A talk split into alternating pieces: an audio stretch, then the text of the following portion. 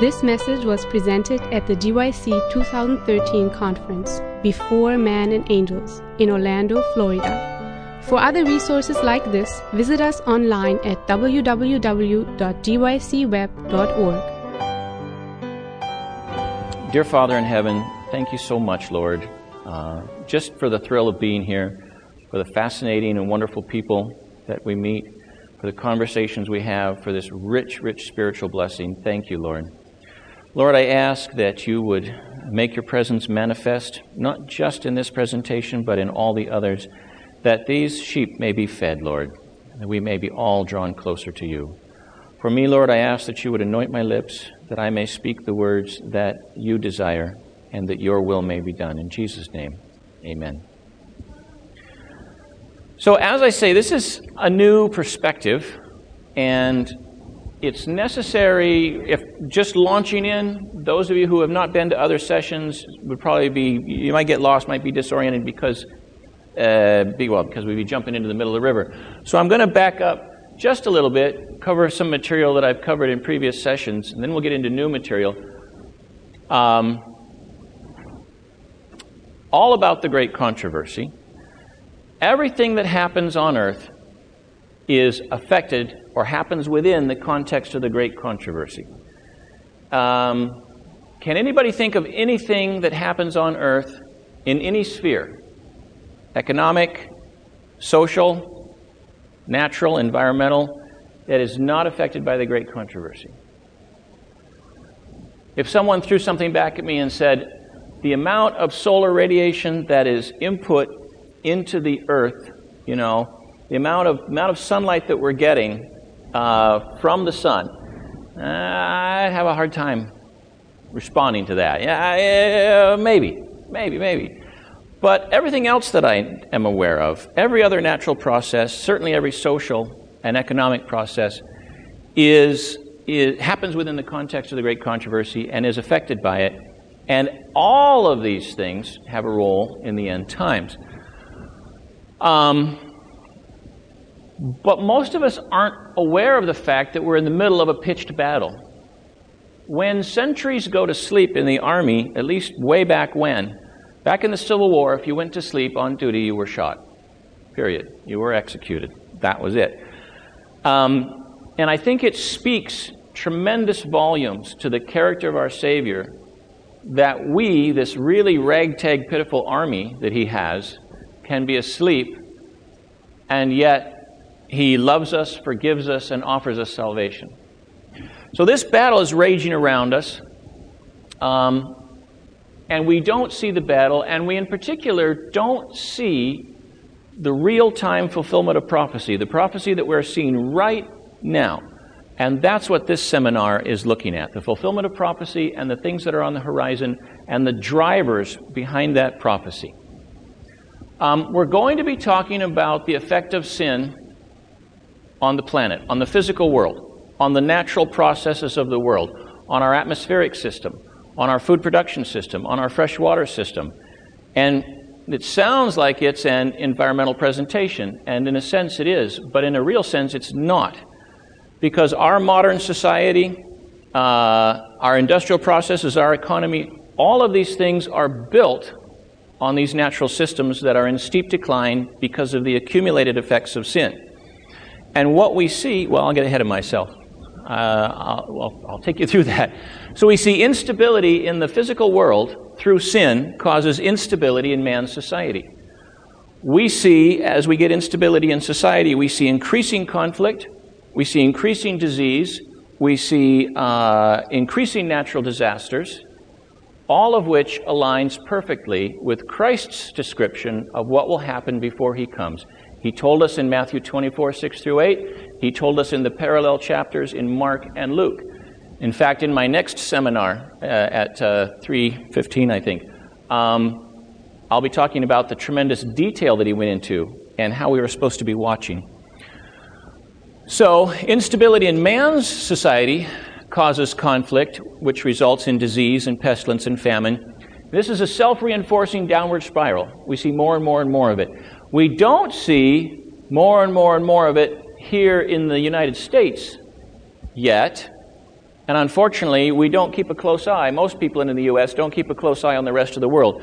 But we see this in abundance elsewhere in the world. And if you have an interest in looking at this more deeply, I covered this uh, to a significant degree in session number two, and it's going to be on uh, Audioverse.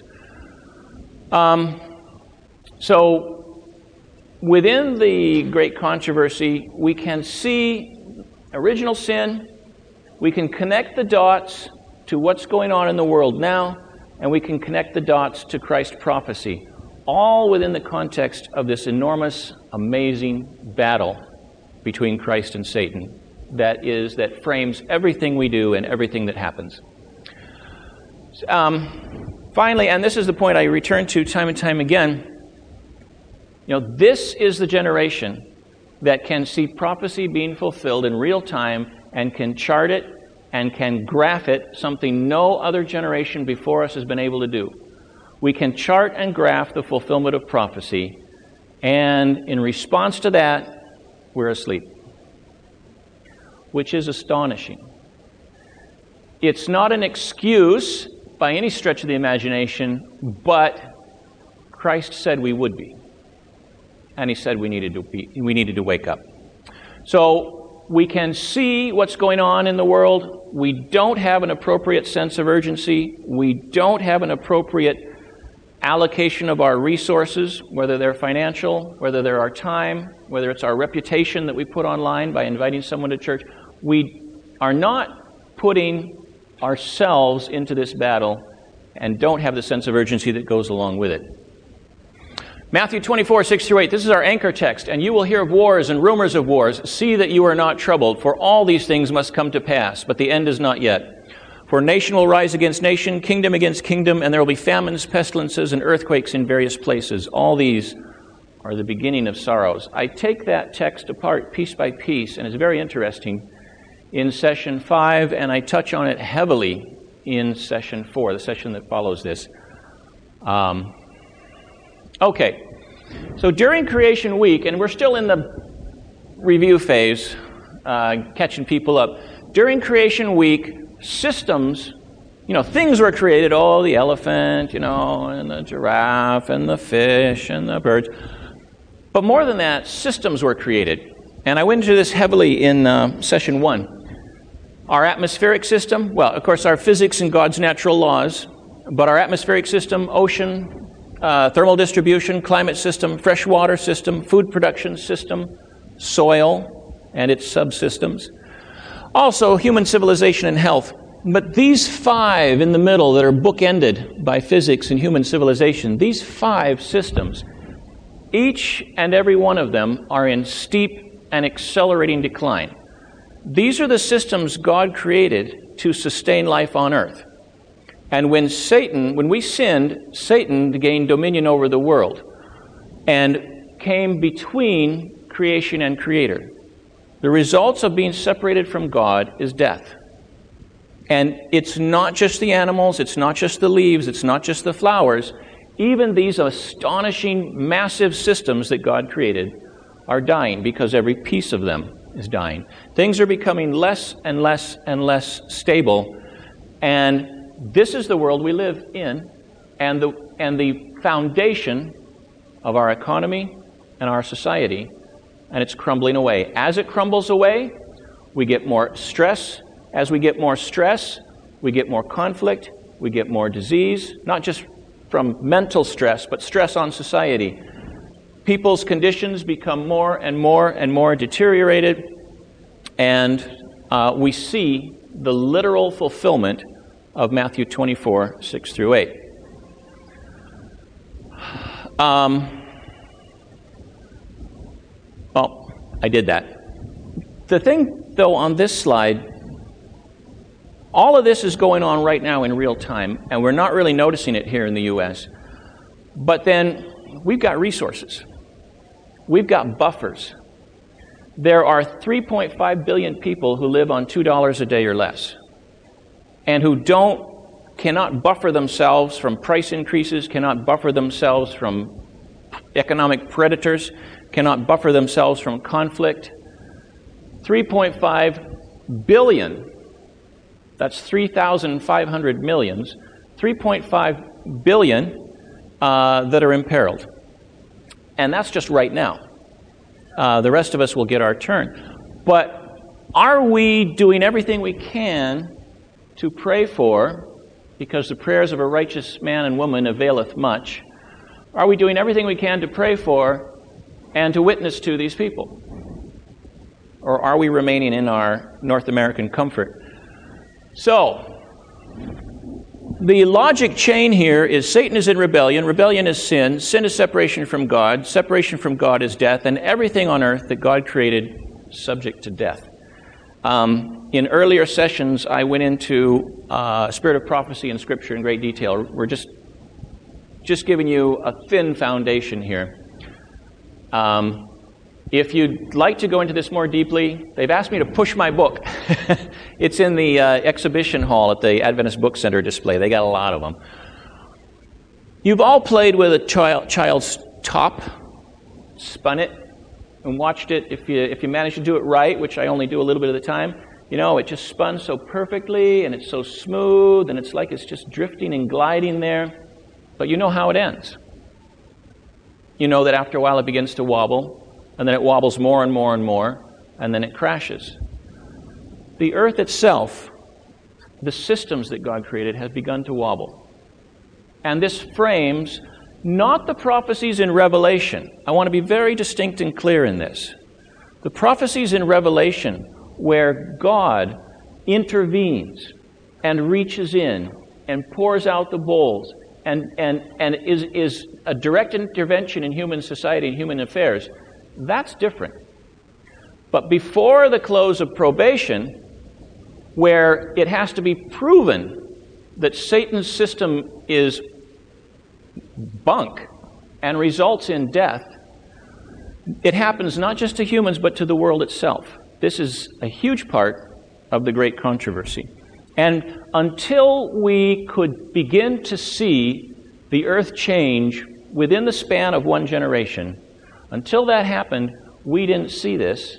And even, if we, even when we did begin to see it, it took a long time to connect it to prophecy. We're just beginning to do that. And this whole concept and my book and everything else is very new. Okay, so what I'm going to do now. Oh, no, wait, we're still in backup. Sorry. Uh, the last session I entirely devoted to global food production, which seems like, well, wait, food production and scripture and prophecy, where are you going with this? Yeah, it's not intuitive. Um, but this is one of the systems that God created soil, living soil, with, um, okay, move you. There you go. So, um, living soil, microorganisms, all that other stuff, wow. God created it to be productive, and then he cursed it three times. The curse of Adam, so that the earth was not so astonishingly abundant, man would have to work. The curse of Cain, the earth would not yield her strength. Again, food production was, uh, was suppressed. Uh, uh, and then the third curse, the curse of Noah, where the earth as it was created with this mist that came up from the ground at night, what sounds very much like a hydroponic system, ideal for growing plants, that was changed, and the earth has just a shadow of what it used to be. But even with this shadow that's left, we've managed to destroy it. We've managed to destroy our soil and turn it into dirt on a global basis with only 50 years of industrial agriculture. Because when we put on so much fertilizer, and we're a little better in the U.S. than the, uh, than the rest of the world, uh, where in the developing world where fertilizer is over applied, uh, but when we put on a lot of fertilizer, salts accumulate, and when we put on pesticides, uh, it kills off the microorganisms along with the um, fertilizer. And we end up with soil that won't hold water, that won't grow plants, we're losing 20 million acres of, earth, of uh, soil each year while we're having a growing population. And this soil loss will only increase as we go on. 7 billion people. And the only reason we've got 7 billion people is because right in here we had the Industrial Revolution that allowed us to uh, transport food and process food. And then here, starting right here, we had, and you can see what, see what happened, we had industrial agriculture, which gave us a lot of cheap food. When you have a lot of easily obtainable food, you have a lot, a lot of whatever's eating it. True with rabbits, true with birds, absolutely true with humans. Got this tremendous population. And right here in 2002 uh, was our pretty much our all-time cheapest ever food we pretty much that was that was the height of the agricultural uh, industrial agriculture. This price chart, which is the FAO index, FAO Food and Agriculture Organization, part of the uh, United Nations, um, can also be used as a price chart for oil because we use so much oil in producing food. Six calories of oil for every one calorie of food that goes on our plate. So we got in 2008 this huge food price spike, and a second spike here, a third spike here, and you guys didn't notice. And there's no reason why you should notice. Because when you buy a box of cornflakes, you buy a handful of corn and a handful of sugar. I hope you don't buy cornflakes. And you're paying $4 for that. You're paying $4 for almost no food. You're paying for that box, you're paying for luxury housing for Tony the Tiger, you're paying for all this other stuff processing, manufacturing, advertising. People who actually buy a handful of food and who are only making a couple bucks a day or less, or less than a dollar a day for a billion people, when their price of food doubles, they go from two handfuls of food to one handful of food. And all over the world, there are billions, with a B, billions of people who, in the last five years, have had to make extraordinary changes in their life and don't have any flexibility left. The kids have been taken out of school because they can't afford the uniforms. They walk to work instead of the four mile bus ride. Sneakers every 18 months instead of every 12 months, so they're falling apart. They don't, they're, they're eating cheaper and cheaper food that's less and less healthy. They don't go to the doctor. This is happening right now, all over the world, with billions of people while we watch. Not just that, though. This comes from the uh, an organization out of Boston, which is a cooperation between Harvard and MIT. Really smart people working on this. The uh, New England uh, Center for the uh, New England Complex Studies Institute, NECSI, N-E-C-S-I. This is the first food price spike. This is the second. This is the third. The red lines up and down are conflicts, rebellions, wars, governments overthrown. We've got one over here. Other than that, they happened when food prices went really, really high, when we got this spike. Uh, and we're and the trend. Let's see if I've. Yes, this is the trend that NECSI says we're on. If nothing else sobers you, the fact that our food production capacity is decreasing and our food price is expected to dramatically increase as we go forward, and that this causes war, rumors of war, famine, and disease as a direct result. That should sober you because that's, it's happening now, and that's what Christ said was coming. Going back here, the entire um, Arab Spring was not caused by food price spikes. It was caused by despotic governments, but it was triggered by food price spikes. You can tell this is an old chart because that 900 by Syria, that's the number of deaths, and that's now over 100,000. Um, I've, got an, I've got an extensive description of what went on with Syria and how it's related to drought, which is related to a changing earth, which is related to sin. And if you want to hear that, you can go to Audioverse for the previous presentation. I won't take your time with that now because we've got other things to go on to. But uh, I disagree with the people at NECSI. I don't think this is the line we're on. And so I have rather clumsily drawn in my own line. But it's not much comfort. That's still an exponential increase.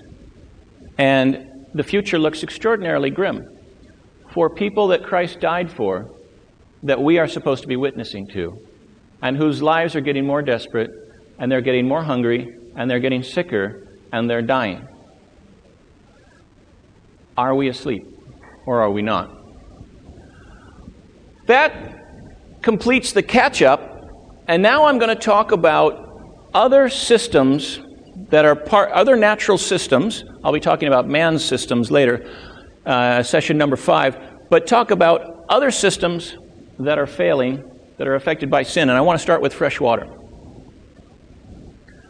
Um, what we've done is, and, and this is, I traveled extensively, I worked in China for three years and traveled extensively, and this is easy to see in China, where they cut down forests the size of a state in the U.S. and turned it all into agriculture. But what we've done is we've taken these things that God created as his backup plan, because it's not how the earth was originally created, but his backup plan was to have it so that our forests, our grasslands, absorbed rain on an irregular basis.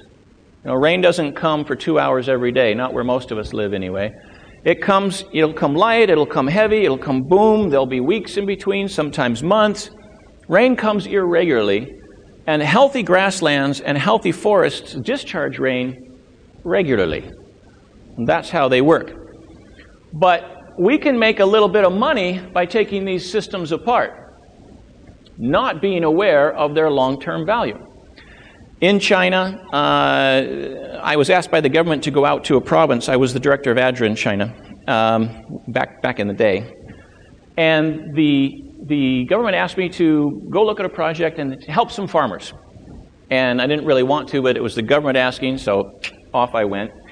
And I got out there and I went, I was out in this province back and beyond, and there was this vast area where they had a farmers cooperative, really large area. Um, size of a New England state. And the farmers said, Can you help us with water pumps? I said, Well, what do you mean help you with water pumps? And so they explained the province had been forested and they cut down the forest because they needed to grow food, because the nation needed to be fed, and because the Chinese government is extremely aware that if people aren't relatively fat and happy, that uh, there will be problems, there will be people rising up. Their life for the government officials will be much more difficult. They really don't want that. So they cut down all these forests and they turned it into agriculture and they planted it and they, they irrigated. They put down these wells and they put in these pumps and they irrigated and things were fantastic. I mean, this, this soil was just being real productive. They put the fertilizer on, boom, really great. Then, after a few years, the yield kind of tailed off. The soil was beginning to get tired. Uh, they were over fertilizing. But their biggest problem was that they, after a few years, ran out of money, uh, run out of water, sorry. And they needed to put their wells deeper. And they needed to put more fertilizer on the land. And so they dug new wells, and that was okay for a few years. And then they dug new wells, and that was okay for a few years. And they dug new wells. By the time they got to me, their wells were 600 meters deep, 1,900 feet. And they needed pumps the size of locomotive engines to get that water out. And they, and they said, you know, we never had this problem when the forests were here, but the forests are gone and, and, and the water's going away. And it's like, well, yeah. But um, I asked them, what are you going to do when the water's gone? You know, I mean, I don't see any option for you. And they said, we're just go to the city and get a job, just work in a factory like everyone else. Uh, China and its resource problems are fascinating. I cover those in session number five. But it's not just the man's changing the surface of the earth, and we've done that a lot. It's also our aquifers. These underground lakes that have been there since the flood or have been there, uh, uh, the water seeped in over thousands of years, regardless of how it got there in each individual case, we're pumping them dry. The flood, as far as I know, we're not scheduled to have another global flood. I think there was a promise regarding that. And, and for those that didn't come from the flood, it takes thousands of years to recharge, and we're pumping them dry, some of them in less than 40 years, where millions of people rely on them. Uh, this is really bad in India, New Delhi, Mumbai. Um, you've got tens of millions of people in mega cities, and their water runs out in less than 10 years with no foreseeable option. So, this is a problem, but it's not just a problem in other areas where other people live that we can ignore. Oh, oops. Uh, okay. I'm sorry, I got my slides out of order. Two out of three people on Earth face water shortages by 2025. Two out of three. Seven billion, two out of three.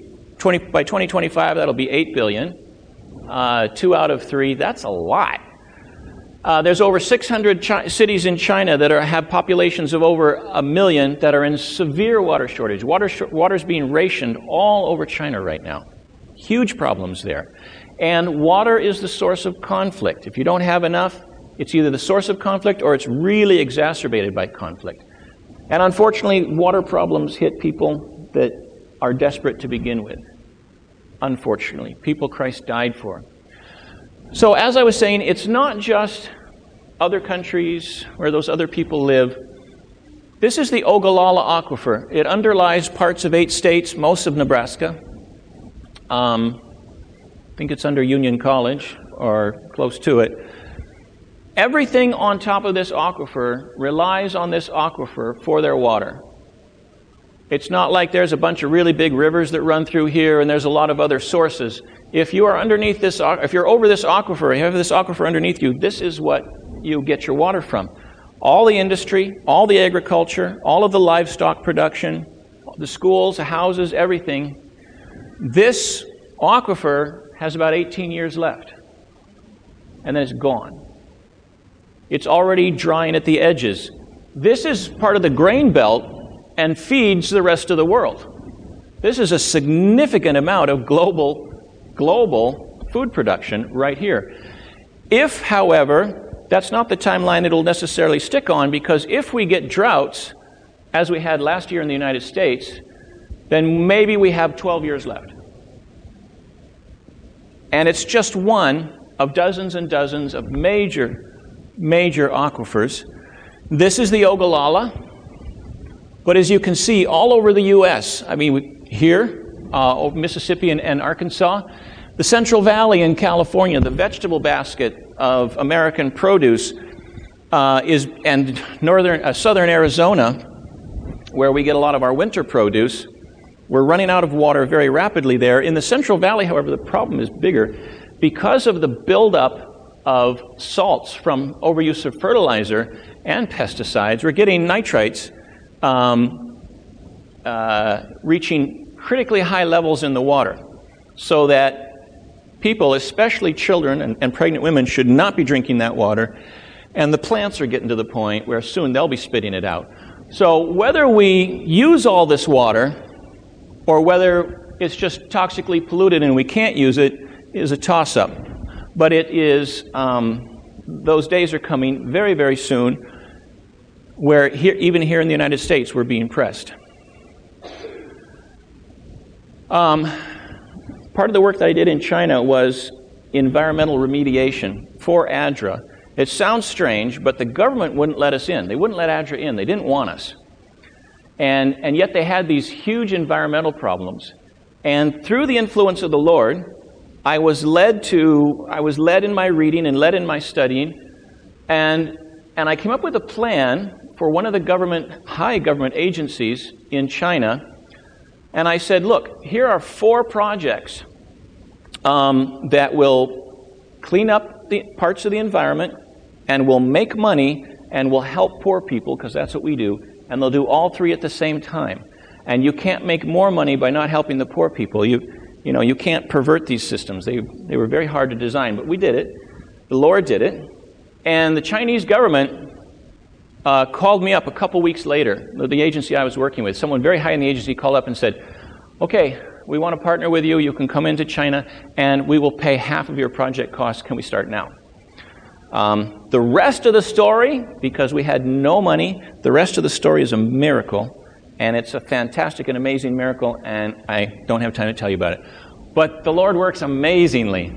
He, uh, he um, I'll tell you, in one minute or less, he put on my desk a bag of 3,000 of the rarest coins in the history of Hong Kong that without my knowing it, I was just, I almost sent them to the bank and got rid of them, were worth more than $1,100 each. Uh, when they, but that's because there were only a couple hundred known to exist, and when this news of this bag got out, the market crashed. But we still got the money we needed to put the projects forward. The Lord worked amazing miracles. Okay, so in China, if you are poor, and there are hundreds of millions who are, this is what you're cooking with, this is what your children bathe with, this is what you bathe your baby with toxically polluted water. And we really don't understand here in North America how it is in the rest of the world and how close people are to the line. Um, when there was this thing called the Green Revolution in the 1960s, and there was this huge push because they could see that we weren't going to have enough food for the 3.5 billion people we had, there was this huge push to develop new strains of plants and to use fertilizer everywhere. We basically sowed the seeds of our destruction. These new strains of plants, yes, they produced two or three times as much, but they used three times as much water. And now, water is intensively uh, used in agriculture. We have to have to have it. And this, what we've done to the soil makes it so it doesn't retain water. When it comes to water, we're in this huge, huge problem, and it's chipping away at our weak societies around the world. And the weak societies is what the strong societies are built on. That's our system. Lake Chad in 50 years, gone. 1963, 2001. 1963, there were 25 million people that lived around that lake in these four countries. There are far less now, and every one of these countries around the lake where these people have had to disperse where the economies have fallen apart, where there's been significant increases in disease and significant decreases in food production, all around there has been destabilization, especially in Chad. This is the Aral Sea, and it's a much shorter timeline. Uh, uh, 1989 to 2009, 20 years gone. And the Aral Sea was not named a sea for no reason. You know, it's not like they had water skiing boats on that body of water. This is what's going on. And the water that you cannot possibly see no longer sustains the city that's right behind this photographer. It's happening all over the world. The effects of sin don't just affect man and make us do bad things. The effects of sin within the context of the great controversy show what happens when Satan takes over to the earth itself. And yet, so many people are so busy chasing wealth or chasing status or chasing a new suit or new sneakers in the case of my son. But anyway, not to criticize my son, but we are so distracted by such little things. We really are. Okay, conflict, bringing it closer to directly bearing on Scripture. It's not just enough that people are suffering. We know that is going to happen. Uh, the poor you'll, you will have with you always, but it's conflict. And when you look at India, and when you look at China, and when you look at Central Africa, Central Africa also has tremendous food stress. Central Africa is already blowing up, and I'm predicting will continue to blow up in 2014. And this brings us to a sobering point. This generation can not only chart and graph the fulfillment of prophecy, it can see ahead to the immediate future just by looking at the trends. No other generation has had that benefit. No other generation has been able to see so much, and no other generation has been so sleepy. Okay, this is kind of a joke, except that it's not. 2030 to 2039. This is put together by the National Center for Atmospheric Research here in the United States. They are very serious people. Take a look at Australia. Now, first of all, down here, if you get into the violet, that's really, really, really bad. But anything below green is really bad. Now, you can take a look at the Middle East. It's in violet. I'll be talking about the Middle East a bit. Here in Australia, part of it is violet, most of it's red and orange. If you take a look at Australia in 2030 to 2039, given long term global climate trends, it is expected to be in a much worse state than the U.S. ever was during the Dust Bowl. Now look at the U.S.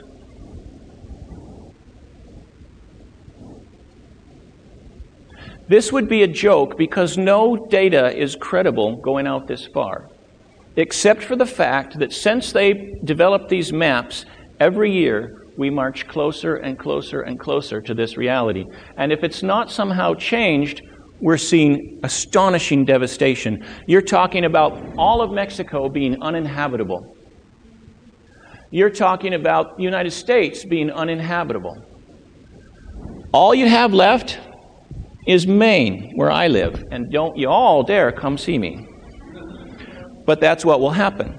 You're talking about uh, Brazil losing its productive capacity. Brazil and Argentina are grains for, for, for a large part of the earth and our fresh fruit during the winter.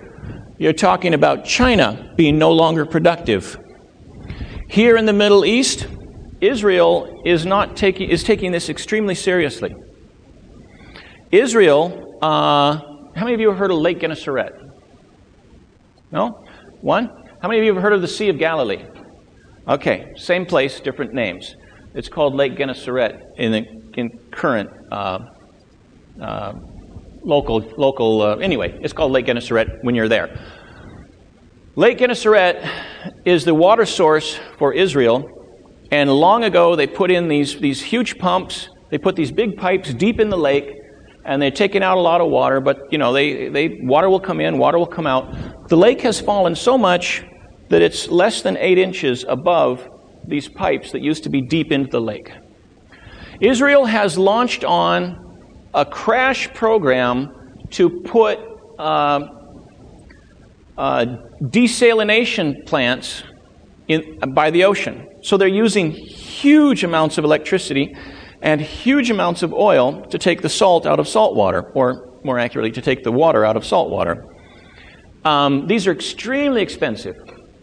And Israel has come out and they have announced IWA, the Israel Water Association, or agency, Israel Water Agency, has basically announced look, as far as we can tell, the Middle East is going to be on long term drought.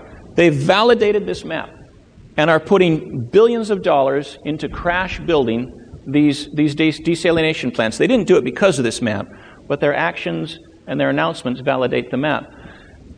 They can't do that in Syria. They can't do that in Lebanon. They can't do that in Egypt. They can't do that in Libya. Look at all those people without those resources. And probably the chance of war will go down because Israel has water and no one else has water, right?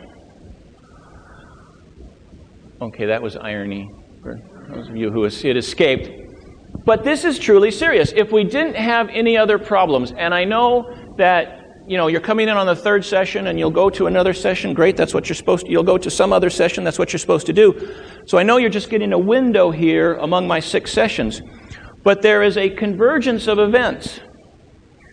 Our, as the systems of the earth decay as a result of sin, things of this magnitude are going on all around us. And it is absolutely astonishing. And this is the reality that we live in. So when we get water failure, water system failure impacts, so we get massive human migration. Last year, 50 million people had to migrate because of water problems. 50 million. You know, in northern New England, we're about 5 million um, in, in, in our conference. And I just can't even think of 50 million. That's 10 times the population of our conference. Man, that's California. California has to move. Uh, and that's just the start. International resource wars dramatically increase in likelihood.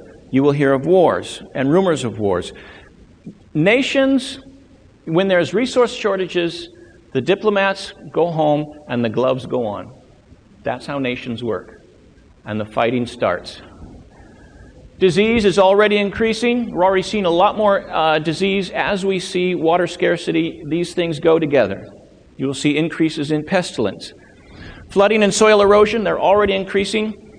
That doesn't make sense, does it? Well, actually, it does, because when you get drought and then you get heavy rain, think Colorado, early, la- early, early last year. Um, then that dry earth, or dry dirt, really, if it's been agricultural soil, just washes away. It can't, it can't take that, that, in, that increase in moisture, it can't take it so fast, it just goes away. Water will continue to be commoditized and sold. Some of the smartest people on Wall Street for the last 20 years have been working to control commodities. There are aquifers all over the world, or, or areas all over the world, where a large company, an international company, I didn't say Pepsi and I didn't say Nestle, but you know, hey.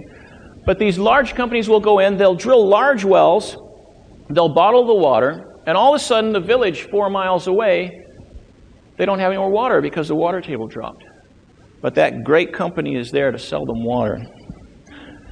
If the rich of the people, if, if the rich of the world could, they would put their hands over the mouths of the poor and charge them for each breath. That's, that's the ADRA guy in me talking, but that's the reality. That's, the, that's what happens in a sinful world. That's the great controversy right there.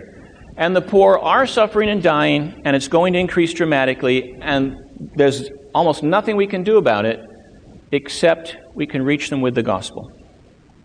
ADRA can do a little, and we really should support ADRA, but really, before people die, and while, while they're not in extremis is the Latin term, but while they're not in just a horrible situation where they can't even listen to the gospel message presented, are we reaching them now while we can? Because it's going to be more and more difficult to reach them. Climate changing. I realize that this is a very political thing. This is not a political presentation. I try very hard to not be political. Um, there's lots of heat and no light at all when it comes to politics. But here you see two buildings in Alaska that are leaning against each other like a couple drunks. Uh, in Alaska, the people there really know because of the, um, the uh, permafrost that's melting. They really know that they're getting their climate changing. Uh, the problem with climate change is that our societies are built on assumptions. Here was a good place to put the farm, here was a good place to put the road, here is a you know good place to put the schools. But when things change, we can no longer make those assumptions. And all over the world, societies, including societies that have nowhere near our wealth, are being stressed and are having to, to come up with resources again and again and again to meet the uh, typhoon in the Philippines, to meet the typhoon in India, to meet earthquakes, to meet tsunamis. There has been a tripling of natural disasters in the last 30 years. And Ellen White said that one of the key things that would usher in the Sunday law was a dramatic increase in natural disasters that would lead people to say, We're cursed of God, we have to return to Him, we need to, we need to have a day of worship. That is the chain, and this generation is watching disasters increase off the chart, and we're watching it from our easy chair with our feet up. So, warming seas equals larger storms, again, result of sin. Climate change, the problem with climate change is it hastens the decline of every other system. All of God's systems are interlinked. In my first presentation, I compared them to a magnificent watch where all of the gears intermesh. And these, it's just a downward spiral. But we get food production failure with climate change, we get freshwater failure, oceanic system decline, human disease, tensions, conflicts. The Center for Naval Analysis um, put out a report. You've never heard of them, and you're not supposed to. You're not uh, a government agency. They don't advertise, they don't try and be known by you. You're not their customer your government is. But the Center for Naval Analysis, very well known organization, very serious organization, put out a report. It's on the web. They put it out for public consumption in 2012 saying, here is what the, the impact of climate change will be on uh, global stability. And there, we're going to see wars all over the world and other impacts. You can find it on the web. CNA Climate Report. You'll find it. Florida and the UK have, parts of the UK, but all of Florida have been declared uninsurable by the Geneva Association. That's a group of insurance, that's an insurance industry body. Um, the UK, they took action. They put a tax on mortgage holders and they said, well, okay, we're going to put a pot of money together. In Florida, where we are right now, nothing. But what would ha- I'm, I'm a mortgage holder. I'm required by my bank to have insurance. What happens if we say Florida doesn't get any more insurance? It would topple the U.S. housing market, certainly topple the Florida market. And it's a problem that we are completely ignoring. So, anyway, climate system, uh, we see increased pestilence, increased disease, increased flooding, increased drought, increased storms, increased migration, etc., etc., etc. We see just from this one small impact, just from this one system, we see the fulfillment of prophecy. And it's happening now. How many of you like the ocean? I, I love the ocean. Whoops, I love the ocean. Grew up in Southern California, body surfing and all that stuff.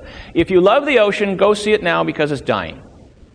Scientists have called this the Myxocene era. Myxocene means the age of slime that we're entering right now, where very soon they expect nothing but fungus and uh, some invertebrates will be able to survive in the ocean. The ocean is huge. I used to work in Mongolia and China. I would take off from LAX 14 hours later, I would land in Beijing, 13 hours later, something like a long time. And all that time I was over the Pacific Ocean. That's just one ocean. And all that time I was going more than 500 miles an hour. It's huge. But even though it's so big, we've polluted it and overfished it on a global scale. Uh, this is global fisheries data, and it shows that in the next, well, th- these are the commercial species, okay? And we have collapsed um, at this point in time about 40% of the commercial species in the world. The rest are under enormous pressure. Uh, this study is being updated and changed, and it looks like our ocean fisheries will collapse right about here. This curve is getting steeper, not shallower. And that matters because there's one billion people whose primary source of food is the ocean. Right now, people whose ancestors caught fish this big are eating fish this big, the babies, and no fish is their next step, meaning that 1 billion people over the next uh, 20 years, 15 years really, are going to have to transition to land based food where we already have a crisis. Thing after thing after thing on the same timeline is converging in the fulfillment of prophecy because of the effect on society that these things are happening. And when we have pressure on society, we go to conflict. It's what sinful humans do. This is carbon dioxide in the atmosphere, steadily rising. Um, and actually, this uh, it's farther, it's higher than that now. It's just over 400 now. This is the acidity level of the ocean because it absorbs most of the carbon dioxide and turns it to carb- carbonic, carbolic, turns it to acid. I'm not a chemist, hey. But um, what's happening is some of the small crustaceans that animals feed on, especially whales, oh, I love whales, uh, krill go through a larval stage where they're just about as big as a mustard seed, and their shells are melting. Five more years, krill won't be able to survive, give or take. When that happens, there's whole species of whales that don't have any other source. So our oceans are absolutely falling apart. Something that big, something that astonishing. Our sea levels are rising. And they're past the tipping point. In every audience, with every problem I present, there's some good soul who has an engineering mindset who's saying, okay, food production, all right, we turn the state of Arizona into one big greenhouse, and we do hydroponics, and we do desalination, and we, we just flood the whole state, and we just truckload after truckload of tomatoes. Well, okay, where are you going to get your phosphorus? But uh, if you look carefully at what they're talking about, um, the tomatoes would be about six bucks each, which doesn't help anybody in Bangladesh. But there's nothing we can do, nothing we can do that is a realistic solution. Because for people who want to fix this, let me ask you, What is your proposal to reverse the effects of sin? Full stop. So, more than a billion people are increasingly forced to switch to land based food supplies, which are impossibly pressured right now without that billion. People in coastal and low lying areas subjected to greater and greater storms and flooding, forced migration, estimated at 500 million people globally. Coastal economies weaken, and seas will become more and more hazardous to navigate. Nations looking in perplexity at the roaring of the seas. Luke. Looking at the atmosphere, this is the twin of the ocean, and we don't have good data. I mean, we have really good data on oceans, but we don't have good data on our atmosphere. We've had, we've had ships, and before that, boats, you know, sitting on the ocean and taking measurements and having experience, and, and we have historical data and letters from sailors, and we, we know approximately what the seas were like, at least in terms of their superabundant life. Four, 400 years ago, we know that they were astonishing. We just don't have those measurements for the atmosphere. And yet it's the twin of the oceans. In Creation Week, the waters above were separated from the waters below on the same day. God created them as twins because they are constantly interchanging back and forth. If things are so bad with the ocean, things are probably as bad with the atmosphere. Now, it's going to be cold here tomorrow, not nearly as cold as it is my home in Maine. At my home in Maine, it's going to be 21 degrees below zero, they say, at the coldest at, in the middle of the night. It's going to be really cold. And what does that have to do with changes in the ocean? What does that have to do with changes in the atmosphere? Well, there's something called the polar vortex, and it's this wind that circles around the North Pole and basically creates a bowl in which super cold air is held over the North Pole and over the polar regions. But when we get a loss of snow and ice in the, north, in the northern regions, and we get more heat absorbed, that bowl begins to break down. And then in the winter, this super cold air spills out of that bowl and makes, it way, makes its way all the way down to Florida and gives dramatic in, uh, winters to the northeast and to the northern Asian regions. We're seeing like a domino effect, system after system after system. You'll be hearing about the cold in the news for the next couple days. So we can't fix it. Um, and all of this, remember, is because of sin. You'll hear the world talk about politics. You'll hear the word talk, world, you know, and, and argue back and forth. Climate change, no climate change. They're arguing about that. They're not really arguing about the ocean or food production or these other things. They're, they're arguing about this thing here, uh, and let them argue. But you're not going to hear the world talking about sin. And you're not going to hear the world talking about how increasingly the conditions in the world reflect what Christ said they would be right before he came. We're also told that when, when uh, probation is closed, we'll wish we had done so much more. We will lament our inaction. It is because of man's sin that the whole creation groaneth and travaileth in pain together. In my next seminar, actually, not my next, in my fifth seminar, this is three, next is four. So tomorrow, sometime, I'll be covering our global complex society. And this is one more converging thing. Every complex society that has ever existed has collapsed, and every complex society that has ever existed has gone to war before it has collapsed, in as so far as we know. A lot of societies we don't have record on. And insofar as we know, because we don't know what happened before the flood. But I'm going to be talking about global, global complex society where we are on a horrible path, even if we didn't have all of these other pressures. And then in seminar six, I'll be talking about what we should be doing right now, uh, some of which are fairly obvious. This might not be the right crowd to preach to on that. But um, in my next seminar, I'm going to be talking about Christ's charge, which was astonishingly emphatic and which he repeated time and time again that we're supposed to watch.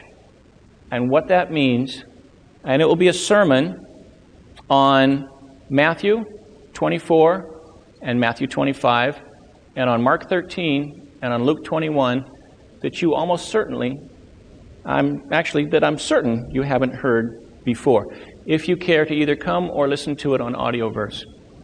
So, this is the generation that, if we open our eyes, can see the result of sin, can see the fulfillment of prophecy, can chart it, can graph it, can see it coming.